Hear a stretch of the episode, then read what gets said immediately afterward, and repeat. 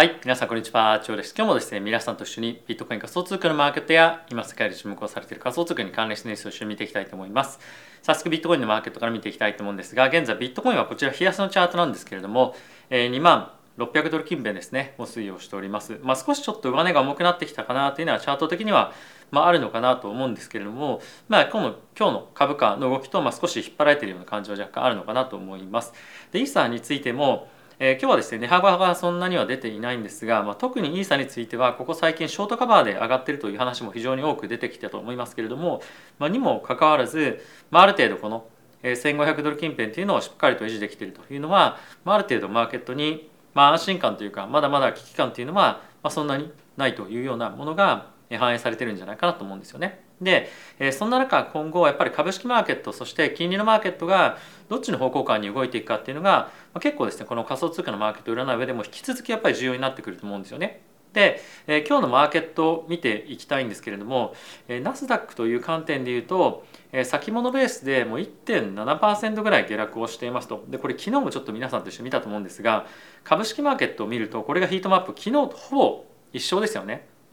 で今日やっぱ驚きなのが、えー、Facebook の親会社のメタが24%下落してるんですよ。でプラスマイクロソフト2%アップル3.4%グーグル2.7%ということで、まあ、Amazon も4.5%下落してますよね。ということもあって、えー、かなりやっぱナスダックに、まあ、重しがかかってきてると。でやっぱりこの辺りがあのいつまで続くのかそして反発するのかどうかっていうところがまあ結構気になるポイントではなってくると思うんですがまあこれはあの、まあ、結構そのメタの決算内容とかに関わってくるので、まあ、詳細についてはですねあの仮想通貨の方ではなくてもう一個の株式のマーケットのチャンネルの方をですね見ていただけると、まあ、詳しく解説をしているのでご興味ある方はそちらの方を見ていただけると嬉しいかなと思っております。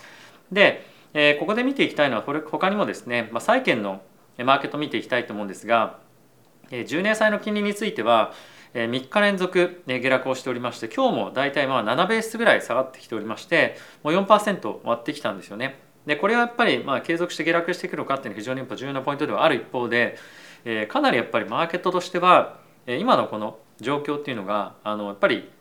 利上げ織り込みすぎていた感みたいなものが、まあ、非常に強く、えー、まあ出てきているというか一旦ちょっとこのショートをしていた債券を買い戻すという動きが、まあ、一旦まあ、あの出てきてるというのが、まあ、あると思うんですよね。でこれが、まあ、株式でも同じように巻き戻しが起こってると思いますし、まあ、全体としてここまで仕込んできた、まあ、方向感というものを、まあ、一旦変えるような流れになっているんじゃないかなと思います。で今株式はですね、まあ、大型銘柄を中心に下がってはいるんですけれども、まあ、ヒートマップ見れば分かる通り、まあ、全体的には買い戻されているような動きになってますよね。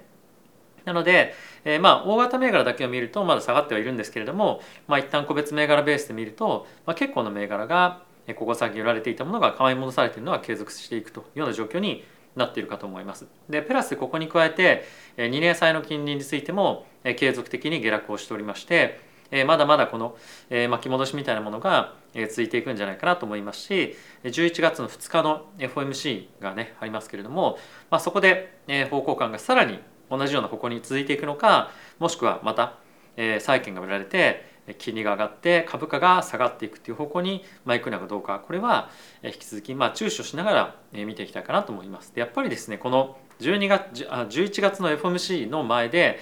反転をするという判断は、かなり時期尚早かと思うんですよね。でプラス今回大きくマーケット下がってますけれども、えー、Facebook のですね広告の、ま、収入の見通しみたいなものについても今後やっぱり計測が減速景気が減速していくのでそこに対してお金をですね払える企業っていうのがどんどんどんどん減ってくると思うんですよ。でそうなってくると、まあ、Google もそうですし、まあ、他の、えー、まあウェブ広告関連もそうですし、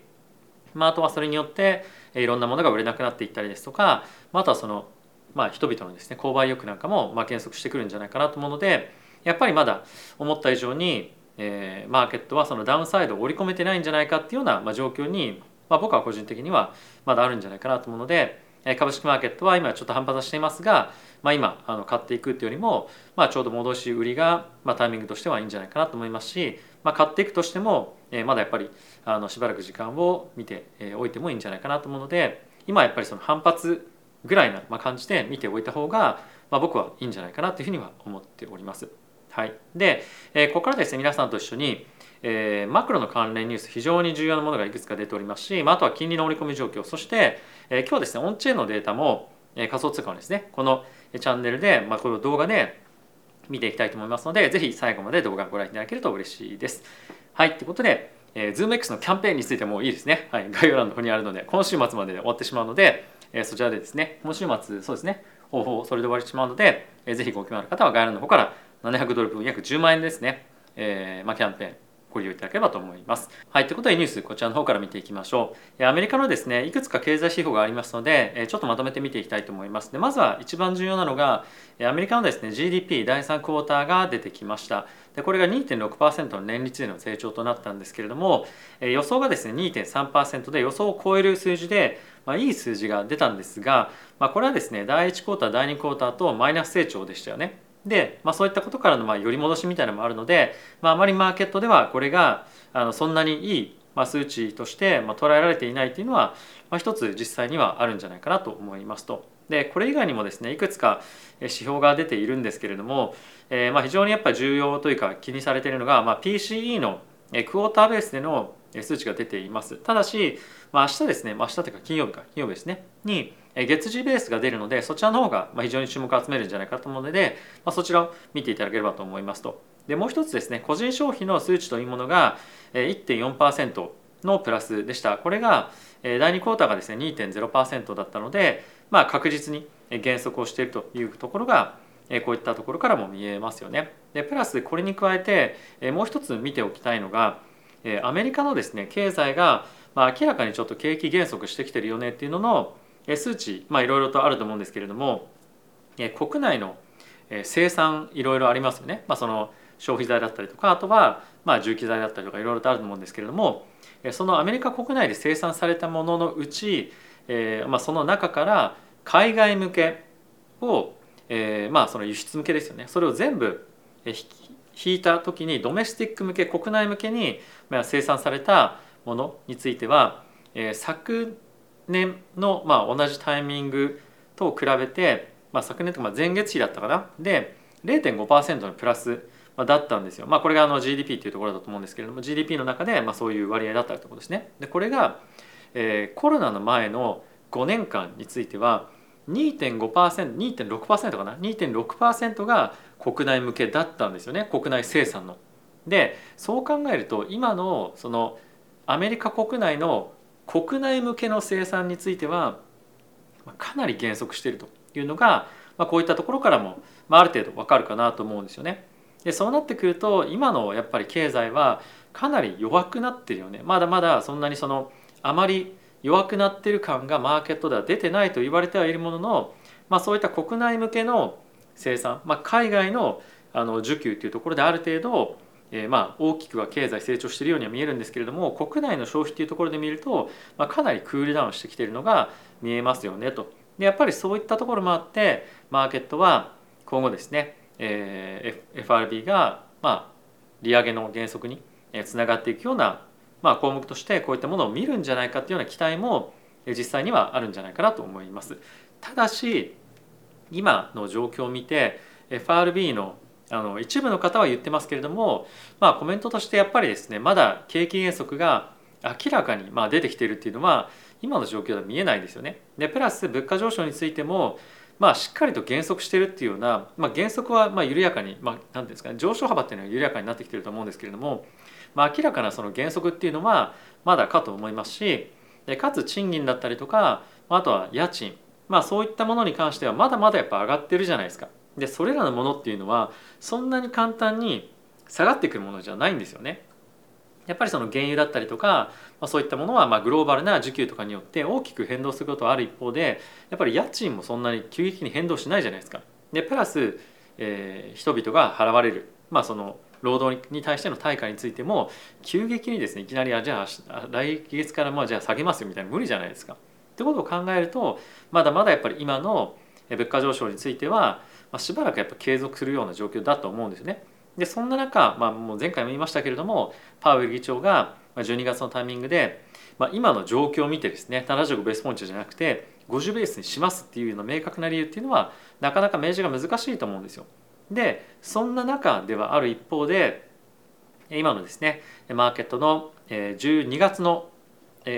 上げ織り込み状況っていうのは、まあ、徐々にやっぱり50ベースポイントの方に傾いていっています。で、えー、まあそんな中2月の数字を見てみるとこの4.25%っていうところからあの25ベースポイントの利上げっていうのが大体まあ95%織り込まれていて、えー、50ベースポイントの利上げが2回続くっていうようなシナリオについては、まあ、大体50ベースポイント今織り込まれているような状況になっているので、えー、755050みたいな感じが、まあ、今後の、えー、まあ焦点になってくるかどうかっていうところですよね。でまあこれはやっぱり次の FOMC そして11月に発表されます CPI 次第かと思うんですけれども今のマーケットの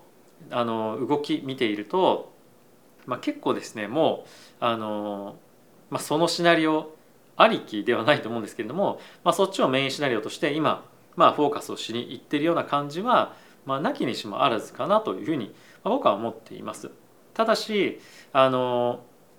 それに向かって新たにポジションを構築しているっていうのはないと思うんですね。今そういう方向に行くかどうかっていうのを見定める上である程度マーケットは今持っている株だったりとか債券のショートっていうのを巻き戻してるだけで新たにじゃあロングだったりとか、ま、そういったものを使っ作っているっていうのは、まあ、あまり動きとして見られないんじゃないかなと思うので、まあ、この動きをですね焦って追っていってポジションを作るというようなことは、まあ、まだ今はしない方がいいんじゃないかなというふうに僕は思っております。はい、でここからですね仮想通貨に関連したニュースですね皆さんと一緒に見ていきたいと思うんですが、えー、まずはですねビットコインに関しては、まあ、少しラリーがですね、まあ、クールダウンしてきましたよと、まあ、さっきチャート見ても分かるかもしれませんけれどもやっぱり上髭が、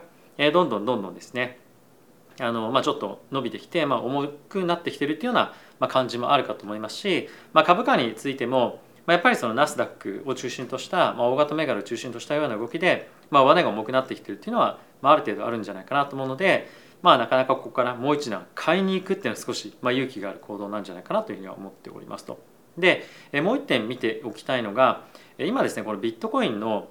取引所から資金がどんどん抜かれているっていうような状況が継続して続いていくというのがこのニュースになっていますと。で一応ですね下の方に行くとちょっと見づらいかもしれないんですけれどもこの赤線がビヨーンって伸びてますよね。でこれが一応バイナンスの取引所から大きくビットコインが抜かれてますよというような動きなんですけれども、まあ、こういったところがどんどんどんどん出てきていますと。でただしあの意外にもその取引所からビットコインが抜かれる動きっていうのは、まあ、そんなにその価格をですね短期的に上げるような要因にはなかなかならないんですよね。逆に取引所に対して流入をする動きっていうのは、まあ、結構早期的に、まあ、早期っていうんですかね、まだ速攻性のある、まあ、下落圧力だったりもするので、まあ、この辺りはあのやっぱりその上がる要素っていうよりも、まあ、今傾向としてこういう動きにあるんだなぐらいな感じで、まあ、見ておくのが僕はいいんじゃないかなというふうに思っておりますと。はい、ということでここからですね、えオンチェーンのデータ皆さんと一緒に見ていきたいと思います。でまずはビットコインの方から見ていきたいと思うんですが、まあ、結構ですねこれ面白いなと思ったのが、えここ最近ですね、まあ、ここどっから見ようかなあの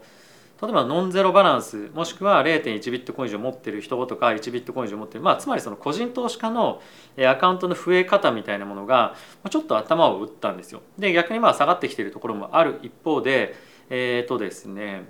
このクジラの人たち1万ビットコイン以上持ってる人たちがここ最近また大きく増えてきてるんですよね。なのでクジラの人たちがちょっと前まであのこのチャンネルではですね一旦記事として、えー、個人投資家の方にクジラから資金が結構流れてるみたいな話があったんですけれども、まあ、それをですねちょっとあの切り返すような動きがちょっと見えてるというのは、まあ、一つ面白い動きになっているかなというふうに思っておりますと。でそれに加えてですね、まあ、そんな中なんですが、まあ、継続して短期的なですねあの投機筋っていうんですかね型のポジションがですねまたどんどんどんどん積み上がっていっているっていうのも、まあ、ある程度出てきておりますと。でまあそんなタイミングでのファンディングレートっていうのは、まあ、継続して引き続きポジティブな状況なのでえビットコインのその先物ベースそしてえー、なんですか現物ベースでも、まあ、結構買いがまた進んできているというのは、えー、こういったところを見ても分かるのかなというふうに思っておりますと。であとですねもう一つ面白いなと思ったのはこちらですね。あのこっちから見ていこうかな。あのこれがですねレバレッジレシオなんですけれども、えー、ものすごい高い水準ではないかもしれませんが、まあ、継続して高い水準というのはまあ維持されていると。でプラスそれに加えてこれがもですねもっと注目したいんですがベーシスというものになっているんですけどこれ何かっていうと3ヶ月先物の、まあ、ビットコインですね3ヶ月先物の価格と、まあ、現物の価格のえー、乖離その差が、えー、ビットコインの、まあ、年率換算した場合何パーセント現物から3ヶ月先物の方が、まあ、プレミアムが乗ってるかっていう数値になっているんですけれども、まあ、これがここ最近また大きくポーンと伸びてきていると。なのでここ最近のマーケットの、まあ、上昇するちょっと前ぐらいのタイミングから、えー、先物にですねプレミアムをちょっと払ってもいいよみたいな動きが、まあ、少し出てきていると。でそれに合わせてクジラの人もちょっと買ったりですとか、まあ、あとは、え、先物も買う人が増えたりとか、まあ、現物がどんどんどんどん取引所から抜かれているみたいな動きが出てきているというのは一つ面白い動きだなと思っています。であとはですねオプションのマーケットでも結構ポジションが積み上がってきていると。でこの積み上がってる一つのタイミングとしては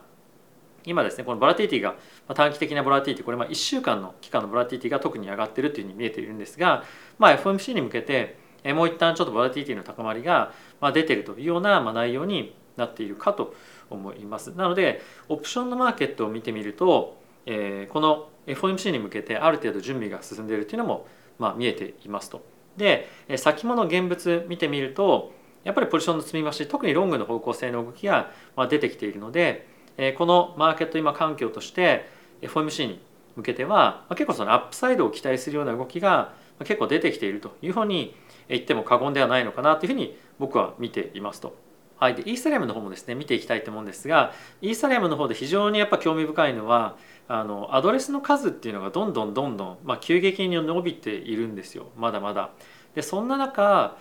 大口の、まあ、例えばここで言うと1000イーサ以上持っている人たちの数が、まあ、継続的に減っているそしてここであると、まあ、1万イーサ以上持っている人たちの数もどんどんどんどん減っている中でえ取引所に置かれているイーサリアムの割合はですねどんどんどん減ってるんですよねなのでつまり大口の方々がイーサリアム、まあ、イーサを売ってはいるんですけれども小口の人たちがどんどんどんどん入ってきてそれを吸収して今いるような状況にあるという感じですよね。で、えそんな中なんですけれどもこれファンディングレートという観点で見ると、まあ、結構面白いなと思ったんですがファンディングレートはですねこの直近で大きく、まあ、プラスに転じてるんですよね。まあ、そんな状況の中、まあ、先物のポジションがどういうふうな積み上がり方をしているかっていうと、まあ、どんどんさらに続伸をしていってると。なのでこれまでは大きくそのマイナスのファンディングレートが継続して、まあ、いたにもかかわらずここ最近の大きな上昇に伴ってえイーサをですね買ってる動きが先物ベースでもちょっと出てきたっていうのは面白いかなと思います。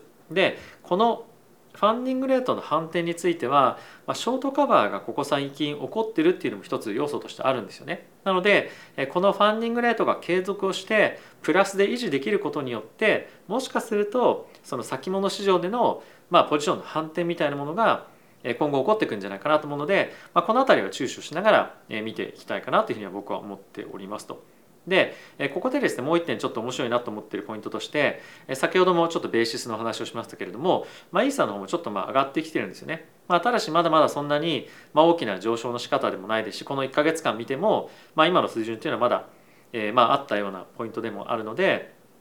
まあ、そこまであのかなり大きな、ま、動きではないと思うんですけれども、まあ、じわっと上がってきているのがこれまた継続していくのか、まあ、このファンディングレートがマイナスだった状況から、まあ、今プラスに転じていくのがまあ、続いていくかどうかっていうところと合わせて、まあ、この辺りも一緒に見ていきたいかなというふうに思っております。で一応ですねオプションのマーケットのポジションも積み上がってはいるんですけれども、まあ、これも同様にですね今えプットオプションのまあ買いみたいなものがまあ出てると、まあ、これプットコールレシオのあの状況で上にどんどんどんどん上がってるというのは、まあ、プット買ってる人が多いですよということなんですけれども、まあ、やっぱり短期的にはオプションマーケットではダウンサイドを警戒している人がやっぱ出てきてると。やっぱこれ短期のボラティティばっかりが結構上がっているので短期的にはオプション市場ではまだ下げを見込んでいるんですけれども一方現物のマーケットはまあどうかなどっちかっていうあのちょっと、えー、イーサの場合ちょっと言いづらいかもしれませんけれども、えー、まあ先物のベースでは巻き戻しが継続的に起こっているのでこれがまだ続いていくかどうかっていうところを見極めていくのが非常に今後重要になっていくと思いますしいずれにせよですねもうあの FOMC も次第というところが、まあ、あのあると思いますので、まあ、今大きくポジションを、まあ、どっちかに寄せて、えー、まあ一か八かの賭けをするみたいな、まあ、タイミングじゃないと思うんですね。っていうのも今やっぱりあくまでも憶測ベースで株式マーケットも、まあ、もしかすると仮想通貨もそうかもしれませんがあの動いているというのはあると思いますし今回パウエル議長もしくはあのフェットのたくさんの方々が利上げ幅を縮小するって言ったわけじゃないですよね全くそんな発言は出ていないので、まあ、ちょっとあの期待外れになる可能性は十分あると思うので、まあ、今のこのタイミングでポジションをですね極端に傾けていくということはしない方がいいんじゃないかなというふうに僕は思っております。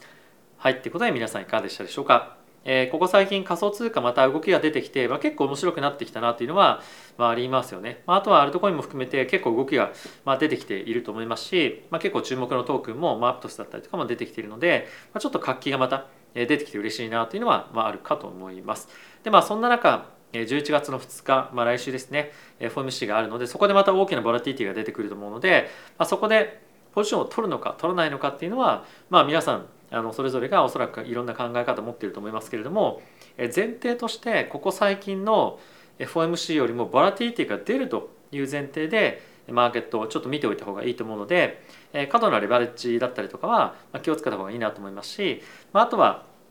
現物持っていたとしてもあの、ま、直近で